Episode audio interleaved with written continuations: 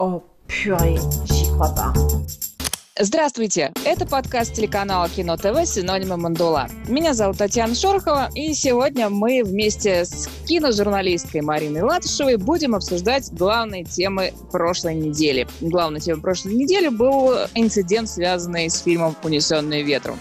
Платформа HBO Max временно, я подчеркиваю, временно удалила из своего каталога эту картину, для того, чтобы вернуть ее потом, но уже со специально записанным предисловием. Марина, привет. Да, здравствуйте. Этот инцидент меня потряс, конечно, да, до глубины души. Я до сих пор потрясена. А, то есть ты до сих пор не спишь, пьешь валерьянку и пытаешься каким-то образом с этим как-то смириться. То есть ты так любишь эту картину, что не можешь спать теперь, да? Нет, скорее я пытаюсь смириться с трактовкой этой новости в российских медиа, потому что меня она потрясла в основном. Но это, да, действительно очень странно, потому что почему-то все слова «временно» забыли и начали писать, что фильм э, убран с HBO. Во-первых, я все-таки напомню, что он убран с платформы HBO Max. Это специальный стриминг, э, стриминг-платформа, которую канал HBO открыл относительно недавно. И, соответственно, вот на этой стриминг-платформе пока фильма нет. Но фильм есть, есть в продаже на Blu-ray, есть в продаже на DVD, его можно купить на Амазоне, его можно посмотреть, например, например, в России его вообще можно спокойно везде смотреть. И тут, конечно, очень странно было слышать и видеть вот все вот эти крики на тему «Ах, они лишили нас унесенных ветром». Нет, никто не лишил, да. Да, во-первых, появилось слово «запрет», которое вообще не фигурировало нигде, по-моему, только у нас. Да, да, да, да. Я просто напомню, почему это случилось. Э, дело в том, что в начале прошлой недели была опубликована в, Лос- в газете Лос-Анджелес Таймс э, колонка сценариста фильма «12 лет рабства» Джона Ридли. И он, помимо прочего, написал, э, фильм не просто не соответствует в плане репрезентации, это фильм, который прославляет довоенный юг. Это фильм, в котором игнорируются ужасы рабства и увековечиваются одни из самых болезненных стереотипов темнокожих людей. И, в принципе, ну, не согласиться с ним сложно, потому что э, фильм действительно совершенно ужасный, какие-то стереотипные э, персонажи, если мы говорим о темнокожих людях. И даже тот факт, что Хэтти Макдэниел получила за свою роль второго плана премию «Оскар», это, по-моему, не спасает. То есть стереотипы остаются стереотипами. И студия Warner опубликовала такой ответ, что, мол, это было э, неверно тогда, и это неверно сейчас, и поэтому мы скоро вернем, мы э, сделаем специально, запишем э, какие-то прекрасные слова, которые поместят эту картину в контекст. И вот на днях стало известно, что этим займется киновед Жаклин Стюарт, которая ведет э, Silent Sunday Nights на канале Turner, Turner Classic Movies. Канал TCM, кстати, тоже принадлежит студии Warner. Э, Марин, вот как ты считаешь, вот надо ли вообще пересматривать фильмы э, в плане, вот ставить их в контекст вообще? Нужно ли это делать? За, если нужно, то почему? Если не нужно, то почему? Но, иными словами, нужны ли комментарии, э, да. э, допустим, к фильмам? Э, я вообще считаю, что надо откомментировать все, что можно. Все, что можно и не можно, надо откомментировать. Потому что, во-первых, вот ситуация с унесенными ветром, э, меня поразил следующий факт, что после того, как ее убрали из этого сервиса HBO Max, ее продажи страшно скакнули на Amazon. Mm-hmm. Это дает мне основание предполагать, что очень многие в Америке этого фильма не видели. Mm-hmm. И, и ситуация вот с этим как бы запретом, в кавычках, она вдруг их заинтересовала, и они решили посмотреть, что это такое за фильм. Да? А, ну, если говорить о комментариях, ладно, это было лирическое отступление. А, дело в том, что комментарии, ну, для меня так кажется, что они ценны даже сами по себе, понимаете? Не просто то, что они объясняют зрителю, что с точки зрения современной этики может быть не так в этом фильме, но и э, нашу эпоху характеризует э, сам этот комментарий. Через много-много лет, там, через 5, через 10, через 50, а этика же не, не развивается, она ста, разв, не стоит на месте, она развивается, она будет развиваться и дальше.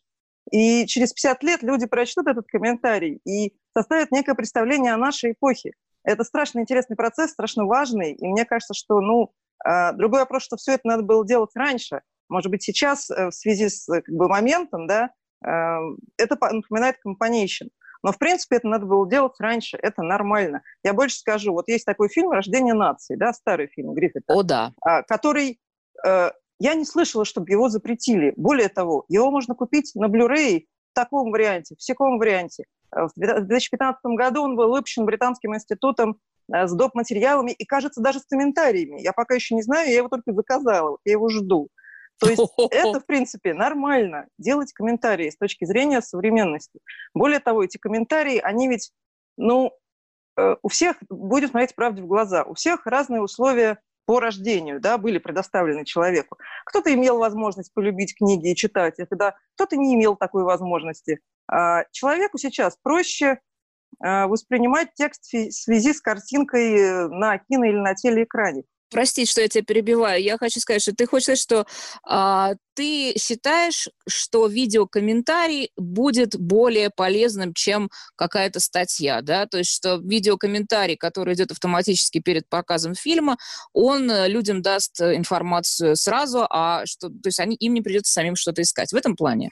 Ну и в этом плане, плюс мы все все-таки больше визуалы, чем аудиалы. Это наука доказала неоднократно. Нам легче воспринимать видеоинформацию. Угу. И, конечно, это в любом случае это знания, которые человеку предлагают бесплатно. Почему бы их не взять? Правильно? Ну. Это совершенно логичный подход к этой теме, очень утилитарный, такой крестьянский. Вот я его сторонник. И поэтому комментарии, я считаю, это очень здорово. И, в общем, ну, э, понимаете, вот ситуация с Россией просто меня что поразило еще, я хочу об этом сказать отдельно. Понимаете, вот вообще информация о системном расизме в США, она у нас так преподносится – вот я не религиозный человек, да, но что интересно, у нас педалируют православие с всех утюгов. У нас это, конечно, не государственная религия, но очень много про религию говорится, и все такие верующие. И при этом то, как трансформируется в СМИ, в нашем и в общественном сознании фактически идея покаяния, да, которая сейчас в Америке продвигается, это просто поразительно. А ведь покаяние это, ну, в христианстве это основной вообще постулат. Почему мы не можем принять Э, эту ситуацию в Америке, то, что люди действительно стремятся к какому-то покаянию. Вот это вот просто меня поражает. До сих пор я вот спать и кушать не могу, как ты говоришь, когда я об этом думаю. Слушай, ну, ты знаешь, я вот начала читать книжку э, Тана Хисикоуца, это один из таких очень известных темнокожих интеллектуалов американских. Э, его книга э, вышла в семнадцатом году, и она, в общем-то, скажем так, он пытается подвести итоги восьмилетнего правления Барака Обамы, и там восемь эссе, и каждому эссе у него как раз вот такое небольшое вступительное слово, там на пару-тройку страниц. Он, пытает, он вводит, так сказать, читателя в контекст времени. То есть есть представляешь, представляешь, книга выходит в 2017 году, прошло 8 лет, и уже необходимо людей вводить в контекст. Что было в 2008, что было в 2009, то есть вот такого плана, да. И у него там есть эссе, которое называется «Почему чернокожие не учат э, подробности о гражданской войне». И там он рассказывает про то, как вместе с семьей он поехал, значит, по местам славы, так называемой, да, гражданской войны в Америке, и обратил внимание, что они с женой единственные темнокожие люди вообще среди туристов. И он начал э, изучать э, э, изменения нарратива войны, из которого постепенно, то есть я имею в виду по нарративам, я говорю, это то, что говорят историки, то, что говорят политики, то, как вот гражданская война представлена в СМИ, вообще в э, литературе. И он заметил, что из основного нарратива постепенно вымывается аспект борьбы против рабства. То есть э, постепенно формировалась такая легенда романтический юг против капиталистического севера. И в том числе посредством Голливуда, посредством вот того самого пресловутого фильма «Унесенные ветром». То есть он считает, что афроамериканцев просто вынесли за рамки гражданской войны, и это стало историей для белых людей. То есть она полностью каким-то образом э, педалирует точку зрения белых людей. То есть вот они сражались, а эти ребята, они где-то там на обочине стояли и смотрели.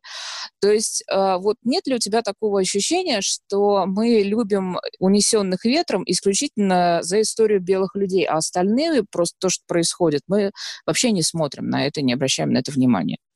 Ну, мне кажется, что, допустим, по отношению к России э, это не вполне справедливо, просто потому что у нас нет чернокожих людей в том понимании, в каком они есть в России. Поэтому мы, естественно, э, видим белого человека. То есть если бы у нас было там 13% чернокожего населения, можно было бы к нам предъявлять не то что претензии, но как бы вопросы задавать, почему вот у нас так. Но у нас, если говорить о расовом да, составе, у нас все-таки большинство народу белые подавляющее большинство, как мне кажется. И поэтому, но тем не менее, в общем, мир многообразен, и, конечно, мы все должны немножко себя переделывать, трансформировать с учетом того, что мир, он не белый, а он как бы разный. Белый – это один из цветов. Слушай, но, но подожди, но все равно, получается, мы э, не переживаем, что ли, темнокожим персонажам, унесенных ветром. То есть неужели мы за них вообще... Вот я просто пытаюсь вспомнить свои ощущения. Я этот фильм первый раз посмотрела вообще очень-очень давно в кинотеатре, когда, когда его показывали. И я помню, что мне довольно как-то вот сейчас говорят слово такое кринжово было смотреть некоторые вещи, потому что нам в школе преподавали, что, значит, американцы угнетали темнокожее население, ля-ля-ля-ля-ля. То есть я это очень хорошо помню. В советской школе мне это прям вдалбливали, понимаешь?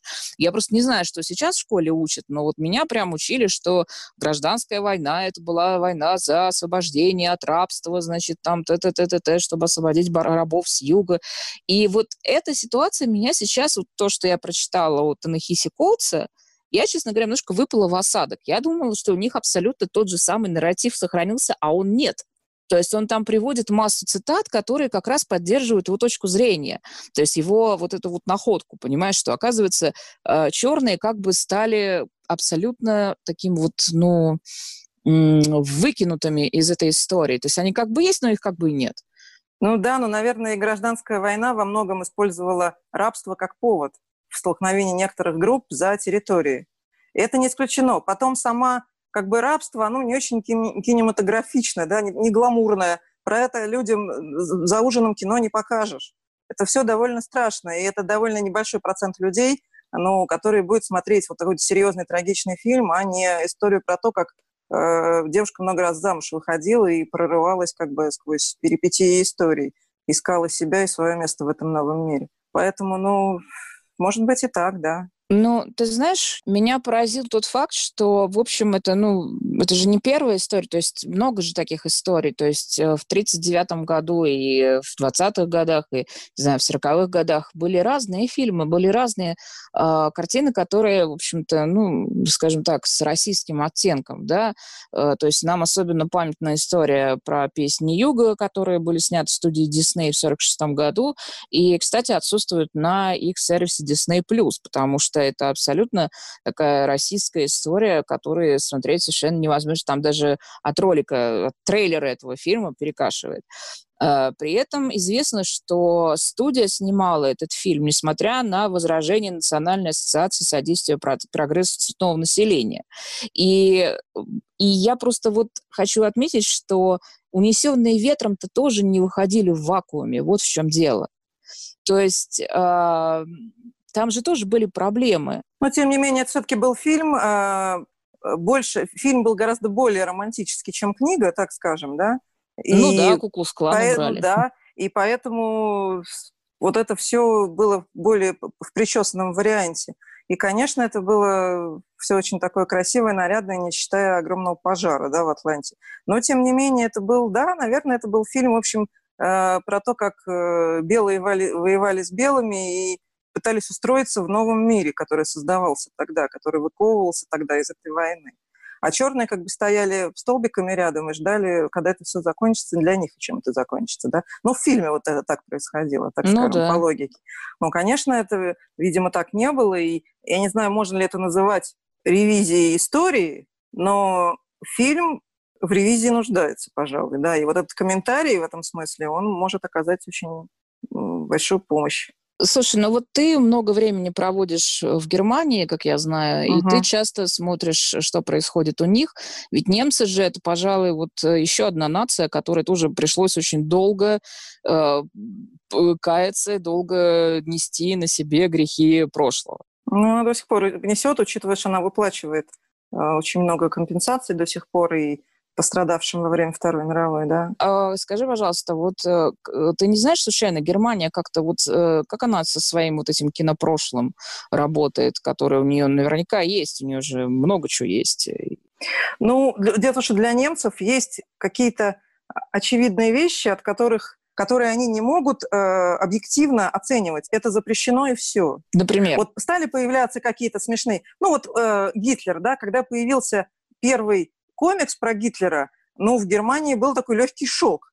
Потому что никто не думал, что про Гитлера можно вот весело рассказывать, да? Угу. Так. Все равно этот комикс, все равно этот комикс был ну, э, не юмористическим, а сатирическим, так скажем, да, он все равно нес некую политическую нагрузку, но сама форма, э, никто не думал, что можно ее применить в отношении вот, э, Гитлера. Это тоже в некотором смысле перегиб, потому что э, ну, нельзя с таким религиозным пылом э, какие-то вещи прям ставить, э, э закрывать в своем сознании, Э, какие-то попытки анализа, да, попытки э, взгляда на прошлое с точки зрения современной, когда уже прошло время, когда э, к современным немцам вообще невозможно предъявить претензии. Они не жили в то время и даже не родились еще.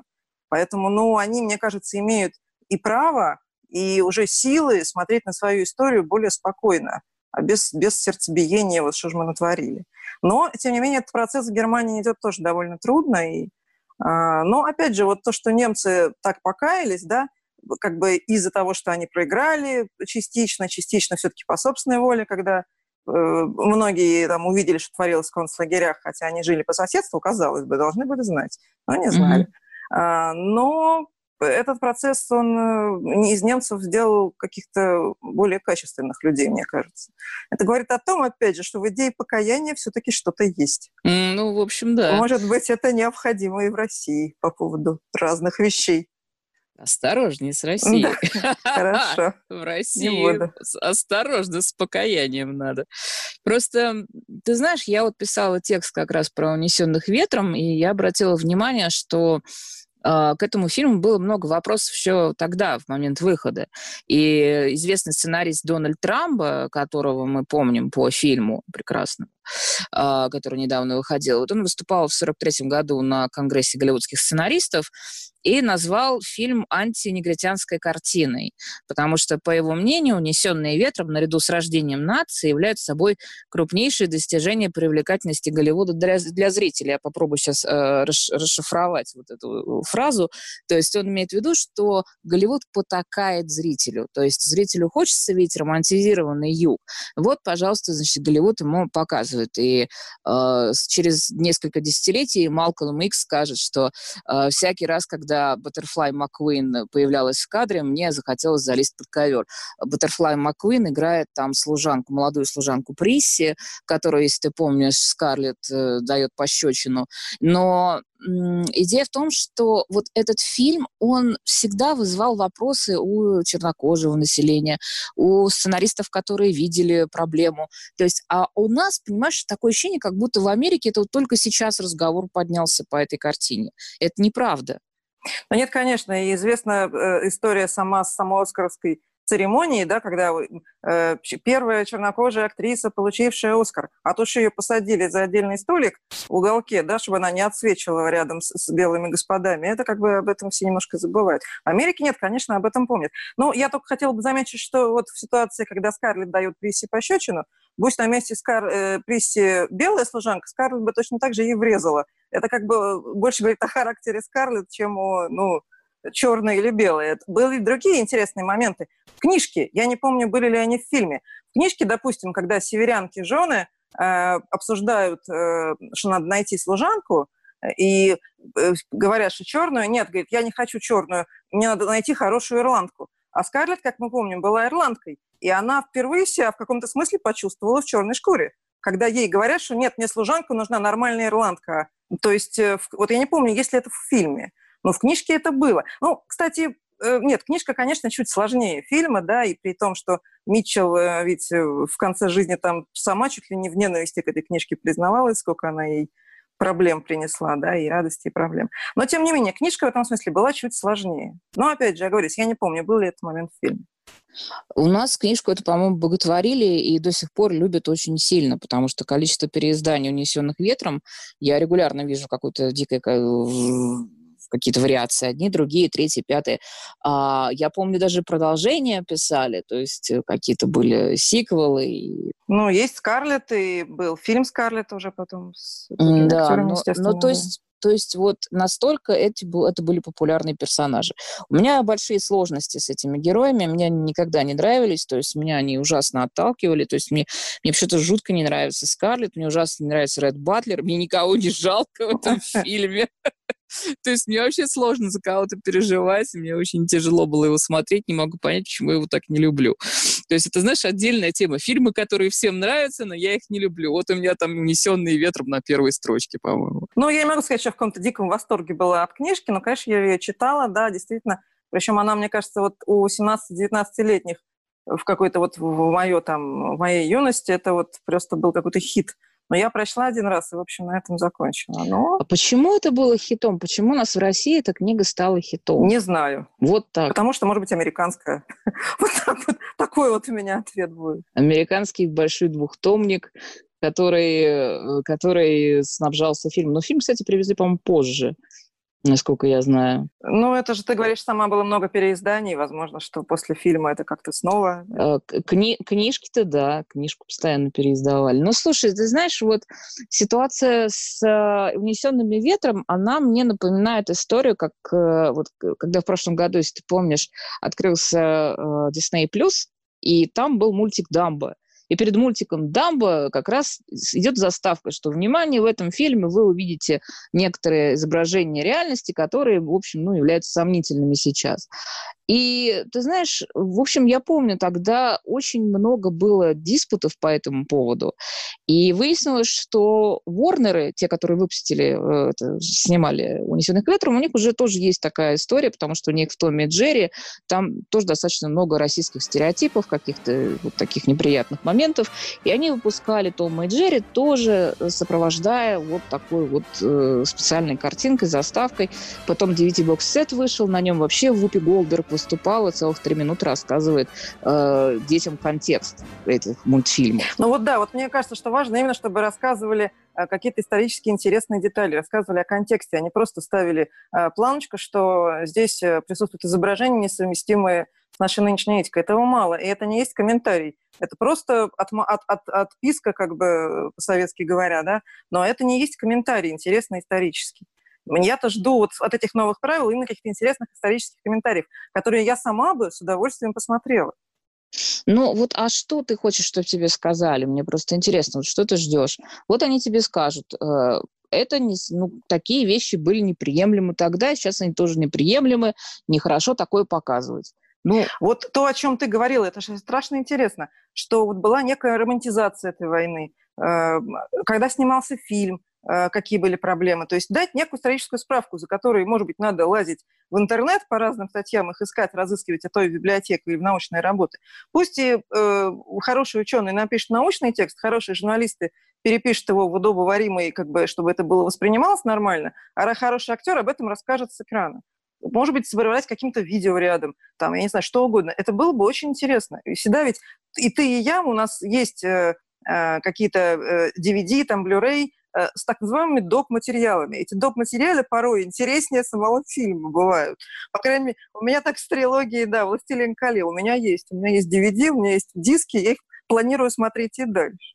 Ну, понимаешь, проблема в том, что студии не планируют их выпускать. Ну, это уже да, отдельная да. история. Это и, печаль, да. И вот это, кстати, когда убирают фильм э, с какого-то сервиса, его больше не найти нигде в Америке, понимаешь, например. То есть у них раз, и фильм недоступен, и потом, э, в принципе, вот вся индустрия домашнего видео, она уже перешла в какой-то другой этап, и про это, наверное, стоит отдельно записать подкаст, почему это все так плохо. Но, ты знаешь, вот я, честно говоря, вот вот то, что ты говоришь, меня тогда приводит к вопросу.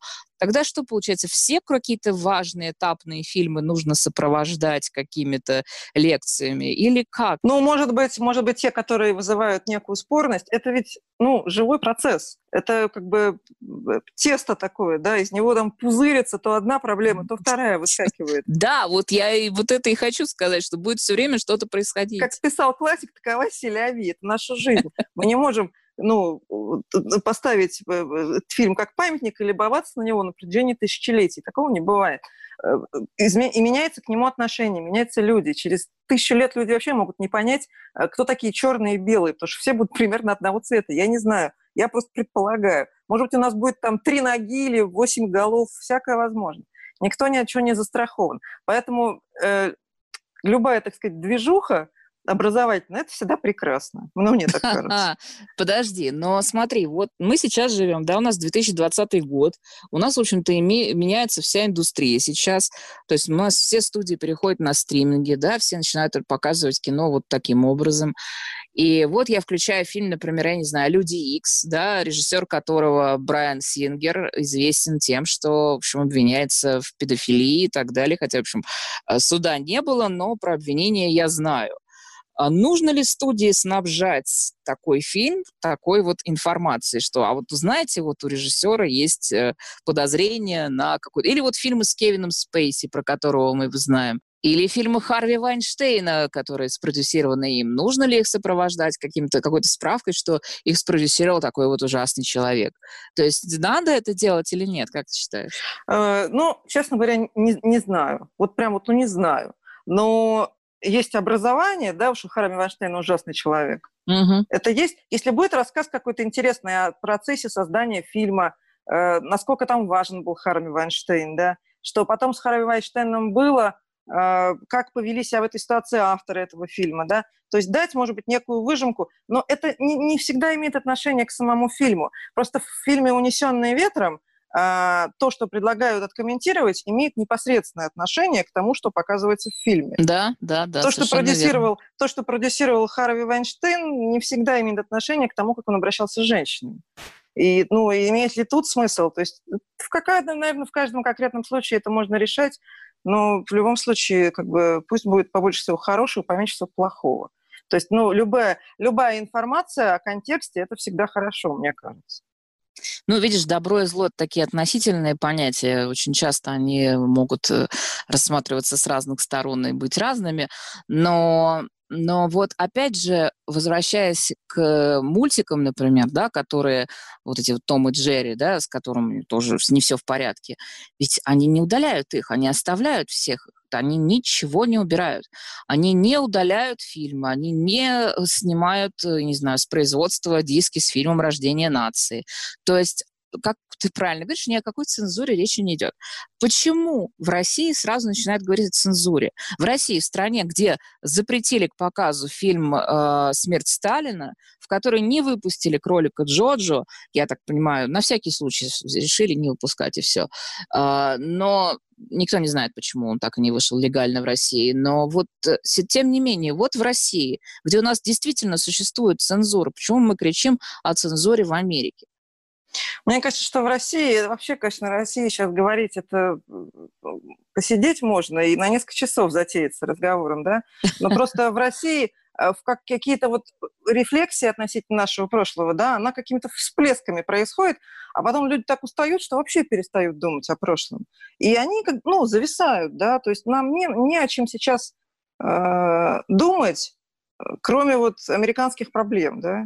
Mm, то есть мы уходим от своих проблем. Мы и с одной стороны от своих проблем уходим, и с другой стороны мы перекладываем, мы экстраполируем как бы наш собственный опыт на американскую реальность. Нам кажется, что если там сняли с производством, то это обязательно запрет или там новое пуританство или любой, какой угодно можно термин выдумать. А, а то, что люди, ну, пытаются как-то развиваться, э, это нам об этом не хочется. Не, но с другой стороны, давай, давайте тогда говорить о том, что у нас э, новостям, которые сейчас идут из Америки, то, что связано с расовым вопросом, отношение э, такое, что в Америке линчуют негров, а у нас все хорошо. Но это уже чистая политика. Мне кажется, это вопрос того, как транслируется это в медиа. Понимаешь, э, вот э, то, что происходит в телевизоре, и то, что происходит в головах нашего народа, мне кажется, давно две большие разницы.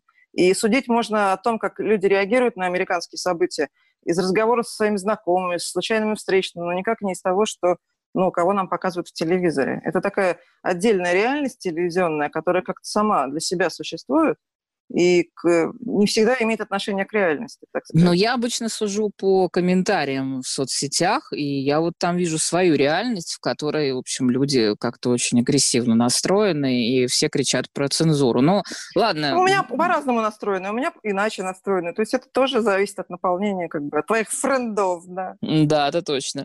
Но, тем не менее, сегодня, вот сегодня, пока мы с тобой говорим, э, стала известна очень важная новость, которую тоже хочу с тобой обсудить. А, сегодня стало известно, что 6 июля на студии Пайнут в Великобритании возобновляют съемки третьего мира юрского периода. Студия Universal «Впереди планеты всей» решила дальше снимать свое кино, которое а, было закрыто через, э, по-моему, две недели после начала. То есть они 25 февраля начали снимать, 4 недели они отсняли, нужно было всего 20 недель снимать. И в середине марта грянул коронавирус в Америке и в Европе, и все закрыли. Значит, э, проходит несколько месяцев, студии возвращаются к работе что стало известно? Как ты знаешь, недавно был принят документ, которому, э, по которому фиксируются определенные своды правил. И как вот э, пишут Deadline, Universal потратит 5 миллионов долларов только на обеспечение нормальной э, ситуации, то есть э, будет контролировать коронавирус за 5 миллионов долларов на площадке. Поставят... Всех будут мыть за 5 миллионов долларов. Да, ну то есть всех будет тестировать, поставят э, дополнительные умывальные раковины, поставят 160 станций с этим антисептиком, то есть все будут работать в масках, и только люди в кадре будут их снимать. То есть там все очень жестко. А, то есть, но, тем не менее, они продолжают производство. Потому что Голливуд прекрасно понимает, если он сейчас не продолжит снимать, показывать будет нечего. То есть они еще в следующем году что-то покажут, то, что отменено сейчас было, но на будущее задела у них нет.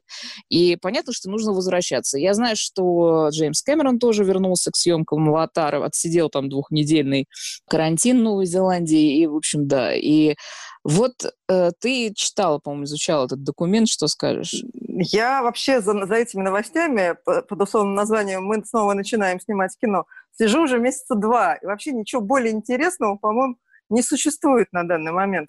Значит, во-первых, да, э, где-то что-то возобновляется, по крайней мере, декларируется, да, что «Аватар» Новой Зеландии, значит, «Матрица» четвертая планирует там через сколько-то начать в Берлине снимать, они только туда приехали, Э, начался коронавирус, и все, и, и они уехали. Да. Чехия готова открыть свои съемочные площадки мощности. Э, кстати, вот нечего снимать, нечего показывать будет. Э, анимационные проекты активно работают. Эти люди ну давно да. привыкли работать на удаленке. Им ну вообще ну, проще, да. да. Значит, да. по поводу новых этих правил. Новости постоянно, что все время что-то разрабатываются. Моя любимая была новость, что значит, было такое предложение, давайте во всей американской индустрии поменяем двери на те, в туалетах на те, которые открываются ручками, в, на те, которые вращаются во всей индустрии. Я когда это прочла, я опять не могла кушать и спать. Я просто представила себе эту картину, да. Значит, это все, конечно, прекрасно, социальное дистанцирование, дезинфекция, это все бла-бла, но на самом деле не все так просто, потому что, во-первых, этот документ был принят, он такой, это такое очень условное э, соглашение между э, производственными компаниями и профсоюзами. Потому что на самом деле вот все эти гильдии да, в Америке, они еще профсоюзы. И они за своих членов будут, в общем, грызть зубами. Вот, например, как э, операторская, не операторская, я не помню название этой гильдии, она международная, Америка, Америка и Канада. А, операторы, да. Значит, они читают, вот я читаю их документ, их документ уже, который вышел после этого документа общего.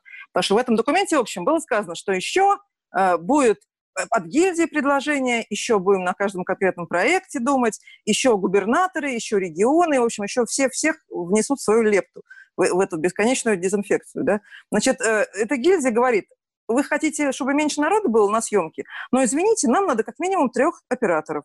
Вы хотите, чтобы только молодые и здоровые работали Э, чтобы не заражались. Извините, это дискриминация по возрасту, мы не можем такого позволить. И вот эта вот свара между профсоюзами и студиями, она будет длиться довольно долго, и она будет длиться на каждом конкретном проекте, я в этом уверена.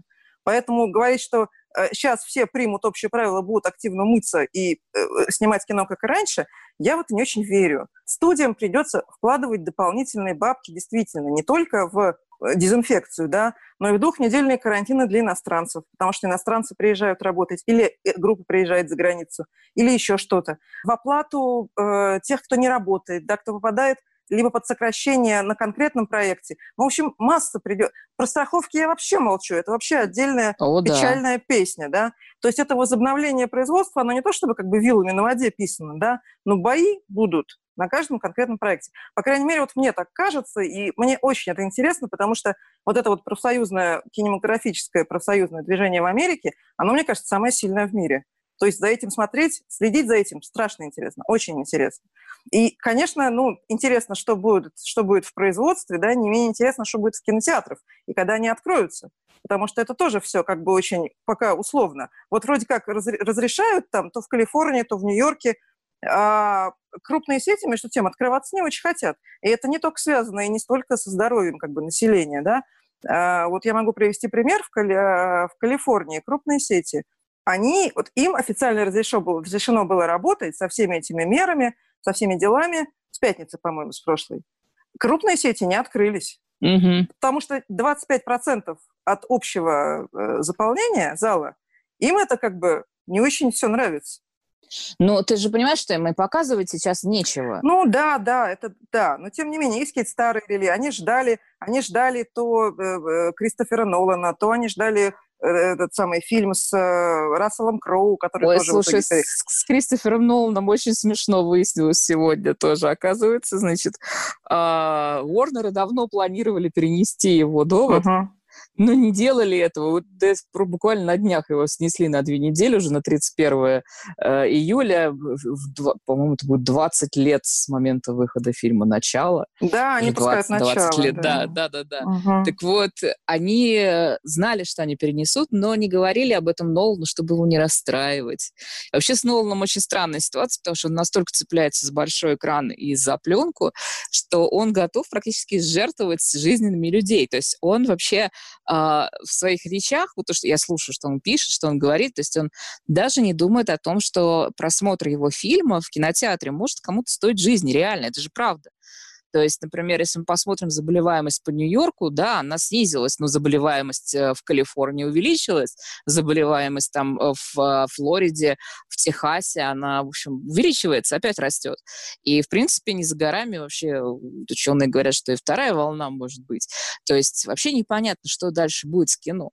И сейчас все студии активно переносят свои релизы. Вот «Чудо-женщину» принесли на осень. Да просто такой начался кавардак. Да, да, да, да, да, да, да, да, да. Там все сейчас снесено, перенесено. И, и, значит, в этой обстановке выходит Нолан весь в белом, говорит, я хочу, чтобы мой фильм показывали на большом экране, а что там с людьми будет, мне уже все равно. Я очень э, конечно, скептически отношусь к тому факту, что фильм э, выйдет, э, я не знаю, даже в этом году. Мне кажется, что он до, э, доживет до 2021 года, и благополучно мы его посмотрим после того, как вакцина появится. Ну, вот, как и все остальные. Я, честно, думаю, я, честно говоря, думаю, что в августе начнут работать, по, крайней мере, ну, хоть как-то начнут работать. В конце концов, кинотеатры, люди, если вот они осознают весь риск, ну, значит, они пойдут в кинотеатре. Ну, как вот человеку запретишь? Это нарушение прав человека. Ну, слушай, ну хорошо, но вот смотри, например, люди пошли в кинотеатр. Я не говорю про Россию, я говорю про Америку. Вот люди пошли в кинотеатр, заразились там и выкатили кинотеатру счет на лечение. И кинотеатры снова начинают закрываться. Да, вот кинотеатры думают. Просто дело в том, что там такая ситуация яйца и курицы, как поэтически, опять же, дедлайн ее характеризовал. То есть крупные сети не хотят открываться, они ждут больших релизов, а студии ждут, когда кинотеатры откроются и научатся работать в новых условиях. Тогда, ну, и заработать в полную силу. Чтобы не 25%, хотя бы 50%.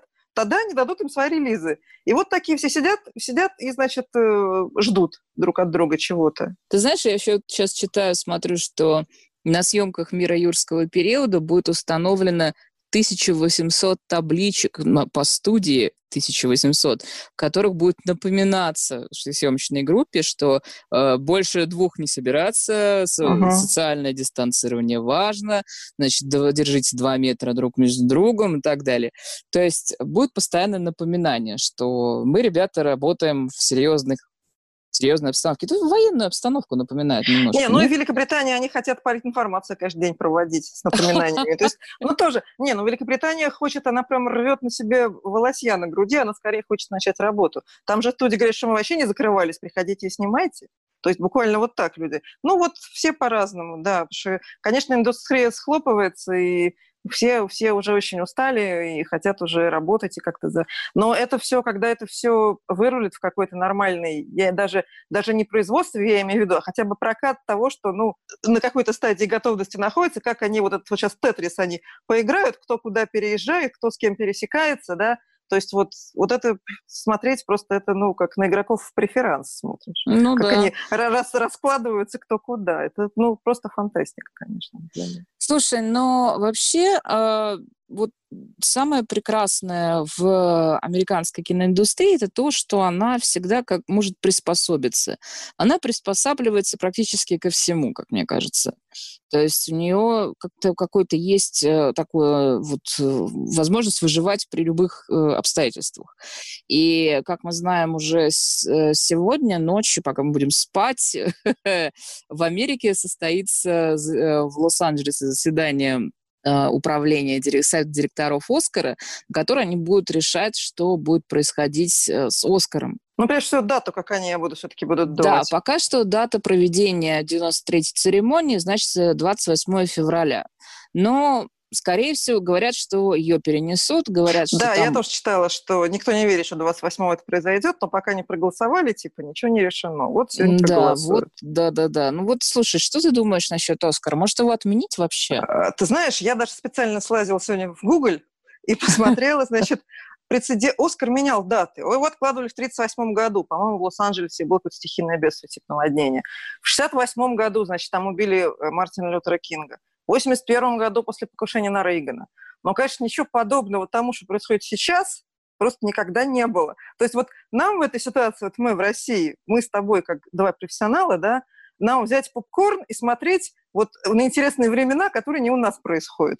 Потому что это, ну, фантастическое, это фантастическое зрелище, да. То есть, что будет с Оскаром, я вообще совершенно не представляю. Нет, я дело в том, что, так скажем, я большой сторонник того, чтобы фильмы выходили в стриминге и на вот. Да я тоже. Ну, потому что, потому что да, потому, ну, это можно долго, бесконечно, упоительно спорить о том, что важнее, как большой экран или, собственно, содержание.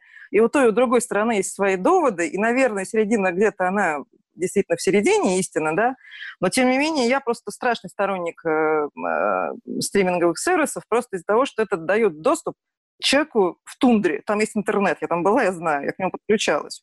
Человек, который бы этих фильмов не увидел бы никогда в жизни, да, мы снова возвращаемся в Россию, он их сможет посмотреть. Ну да, где-то сейчас икает Кристофер Нолан, ты понимаешь, Для да? меня вообще ситуация с Оскаром самое-самое, что для меня было вот, ну, интересное – Э, и важное, да, это то, лишний раз доказало прочнейшую связь между фестивалями и индустрией. Причем не только то, что фестивали зависят от индустрии, да, приезд звезд, там рынки, бла-бла, но и как индустрия зависит от фестивалей.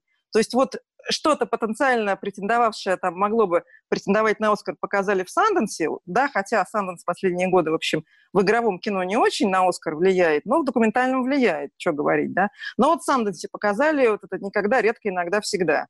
Э, потом ее показали в Берлине. Она получила два приза. Она вышла в кинотеатрах в марте три дня. После этого кинотеатры по всей стране закрылись. И он, и он, этот фильм ушел там с 3 апреля на вот сервис. Ну, другие санденсовские фильмы, да. Вот я была в Санденсе, я прекрасно помню этот фильм э, Ли Айзека Чуна «Минари». Этот фильм от компании А24. Это фильм, ну, сложно сказать, что два раза там не попадет бомба в одну воронку, да. Этот фильм про корейцев, но он не корейский, он амери- про американских корейцев. А, он э, очень, то есть вот он нравится абсолютно всем, как вот «Паразиты» большинству понравились. Фильм «Минари» в Санденсе понравился абсолютно всем. И он, в отличие от «Паразитов», очень милый при всех каких-то социальных... То есть он мог бы выстрелить, но у него нет даты. Есть какие-то другие версии, там вот этот Promising Young Woman, у нас его перевели как-то с Кэрри Маллиган, он, по-моему, тоже без даты, да? Ну, хорошо, но кроме Санденса э, ждали, конечно, все Кан. Канны отменили. Но там должен был быть Андерсон, там должна была быть э, душа Пита Доктора, да? Какие-то, ну, Канны очень сильно влияют на Оскар, по крайней мере, там три из номинаций у, ну, нынешнего года были примеры канские. Ты знаешь, обычно в последние годы на Оскар очень влияли другой фестиваль Венеция и Торонто. И влияли, я думаю, все фестивали в той или иной степени, и Канны в том числе. Но, послушай, Канны, Канны, точка влияли.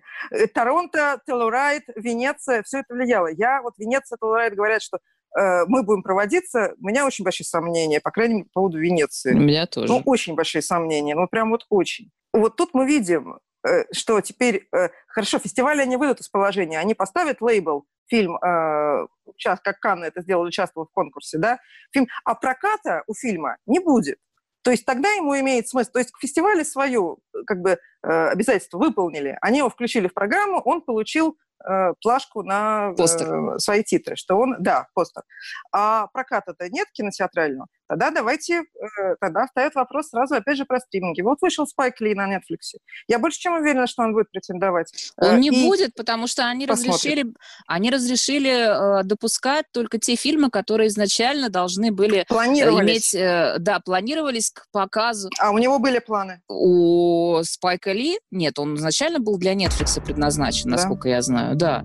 И он планировал, Netflix планировал театральный выпуск. Э, но, тем не менее, это тот вопрос, который им предстоит решать, понимаешь? Да. То есть им сейчас придется заморачиваться. Завели у них Соник Супер Ежик э, номинируется на Оскар, понимаешь? Или ну, у них, значит, Спайк Ли номинируется. фильм года, да. Нет, ну 10 слотов, что, Сонику вместо найдется, почему нет? Нет, ну просто для меня действительно в этом году ситуация абсолютно ужасная, потому что вот э, уже осталось всего, на самом деле, вот я сейчас страшную вещь скажу, до конца лета осталось два с половиной месяца. Нет, ты не, не говори русскому человеку про конец лета, понимаешь, он еще не начинал отмечать Подожди, лето. значит, до конца лета два с месяца, то есть до, так сказать, того самого сезона, когда мы все получаем какие-то фильмы, так называемые оскароносные, у которых есть какой-то оскаровский потенциал, это обычно осенний сезон осенний сезон начинается через два с половиной месяца, да. и непонятно, что с этим будет. И, конечно, я смотрю на историю с Оскаром прям вот в какой-то, знаешь, древнерусской тоске, думаю, ребята, отменяйте, отменяйте Оскар вообще. Не, я считаю, надо выпустить все в стриминг, и все будут счастливы. Но я вообще давно считаю, что Оскару нужно уходить на условный Netflix какой-то и показываться где-то э, так, чтобы не зависеть от времени, не зависеть от, э, от дня, дня, там, чего угодно то есть чтобы вот церемонию мог посмотреть кто угодно, то есть и не париться. Это же не значит, что фильмы не выйдут в кино, правильно? Это просто значит, ну, что да, они выйдут конечно. и в кино, и на стриминге. По возможности и там, и там. Это да, но слушай, вообще мне кажется, что им нужно сейчас, в принципе, плюнуть на факт проката фильма, то есть, ребят, мы принимаем все, даже вот все, что вы там снимете и как-то где-то не покажете или так далее. Просто видишь, в чем дело? Они киноакадемикам-то могут показать фильмы. То есть они, они сделают, да. у них же есть специальная платформа, которая вот не недавно была сделана, и они запрещают со следующего года, они убирают DVD-скринеры, диски больше не будут рассылать, да. То есть э, вот эта платформа будет для показа фильмов, для киноакадемиков, они все посмотрят. Это мы не увидим. Uh-huh эти фильмы. То есть вот для нас это проблема, потому что э, непонятно, как мы будем смотреть теперь все это. Вот, например, э, вышел новый фильм Джада Апатоу на, этой, на прошлой неделе, 12 июня. И где мне его смотреть? Потому Очень его, хочу посмотреть, да. Его показывают, значит, в Америке, а у нас что, мне в торренты, что ли, идти? Ну вот как бы мне бы хотелось как-то легально, а легально непонятно, где он будет и как, что с ним будет. Вот, то есть вот все эти истории, они меня, конечно, очень сильно напрягают, потому что у нас только-только все сложилось, и сейчас опять все рушится. Мне это не нравится. А, мне, кажется, мне хочется, чтобы или уже все стало понятно, да, что все, мы переводим все, весь свой контент в стриминг, и, значит, э, будем его там шарашить, э, пока не закончится пандемия. Или же, ну, то есть, чтобы какое-то было понимание. А так опять неопределенность. Мы, знаешь, когда-то э, несколько выпусков назад мы с Сэмом Клебановым как раз говорили, когда пандемия еще только начиналась, я еще даже из дома выходила, представляешь? А, и он говорил мне, что именно неопределенность данной индустрии мешает работать. Это самая большая проблема. И мы до сих пор, вот уже сейчас начало лета, и мы до сих пор сидим с этой неопределенностью. И когда это все закончится, никто не знает. И потом нет, этот вирус кончится, будет другой. Мы в такое время живем. А ты добрая более... какая. Ну, я реалист, послушай, об этом мы с биологи говорили очень давно, что вирусы гораздо больше опасность представляют, чем Северная Корея и атомная война. Ну, просто потому что они неизбежны. Этот вирус э, будут гораздо более опасные вирусы, поэтому, по крайней мере, надо кино приспосабливать к сложившейся ситуации. Опять же, никто же не запрещает кинотеатры. Можно, но есть места, где кинотеатров нет. Слушай, ну я понимаю, что э, за, за, затариваться респираторами уже придется пожизненно, вот, и что сейчас вот я выхожу из дома в магазин, на меня в респираторе люди смотрят и шарахаются от меня, потому что им кажется, что уже все закончилось, оно не закончилось. Но, опять же, вот я не представляю, как я пойду смотреть какое-то кино, потому что, находясь два с половиной часа но фильмы Нолана довольно длинные, да, то есть находясь там два с половиной часа на доводе, Если кто-то в зале чихнет, ну, мне, наверное, у меня будет истерика, или я этого человека убью. Прямо в зале. Нет, это все на самом деле не смешно, конечно. Я думаю, что нет, все пропало, все пропало, не надо уж так уж. Как-то все выправится. А как? Вот ты, ты видишь хоть какой-то просвет? Как? Вот смотри, надо инвестировать в науку. А инвестирование в науку начинается с написания комментариев для просто зрителей об историческом контексте. Вот так. Вот так ты прекрасно взяла и закруглилась. Просто вот, да. Образование спасет все. Образование, только образование все спасет. То есть пока мы, мы, мы должны образовываться, и тогда у нас все будет работать. И... Причем постоянно. Отлично, отлично. Марин, я считаю, что мы с тобой сейчас вот на этой прекрасной ноте просто, наверное, возьмем и закончим. Потому что... Потому что и подождем, это, что это... решит завтра американская киноакадемия. Подождем, что решат да, американские киноакадемии. Прислушается ли она к нам. Да. А, спасибо всем, кто с нами был сегодня. Марина Ладшева, киножурналистка, была у меня в гостях. И это был подкаст телеканала Кино ТВ «Синоним Мандула». Я Татьяна Шорохова. Прощаюсь с вами до следующих встреч. И, пожалуйста, пишите нам, что вы думаете о наших выпусках, оставляйте комментарии, лайкайте, да и вообще делитесь обязательно с этим подкастом со своими друзьями. Спасибо, пока!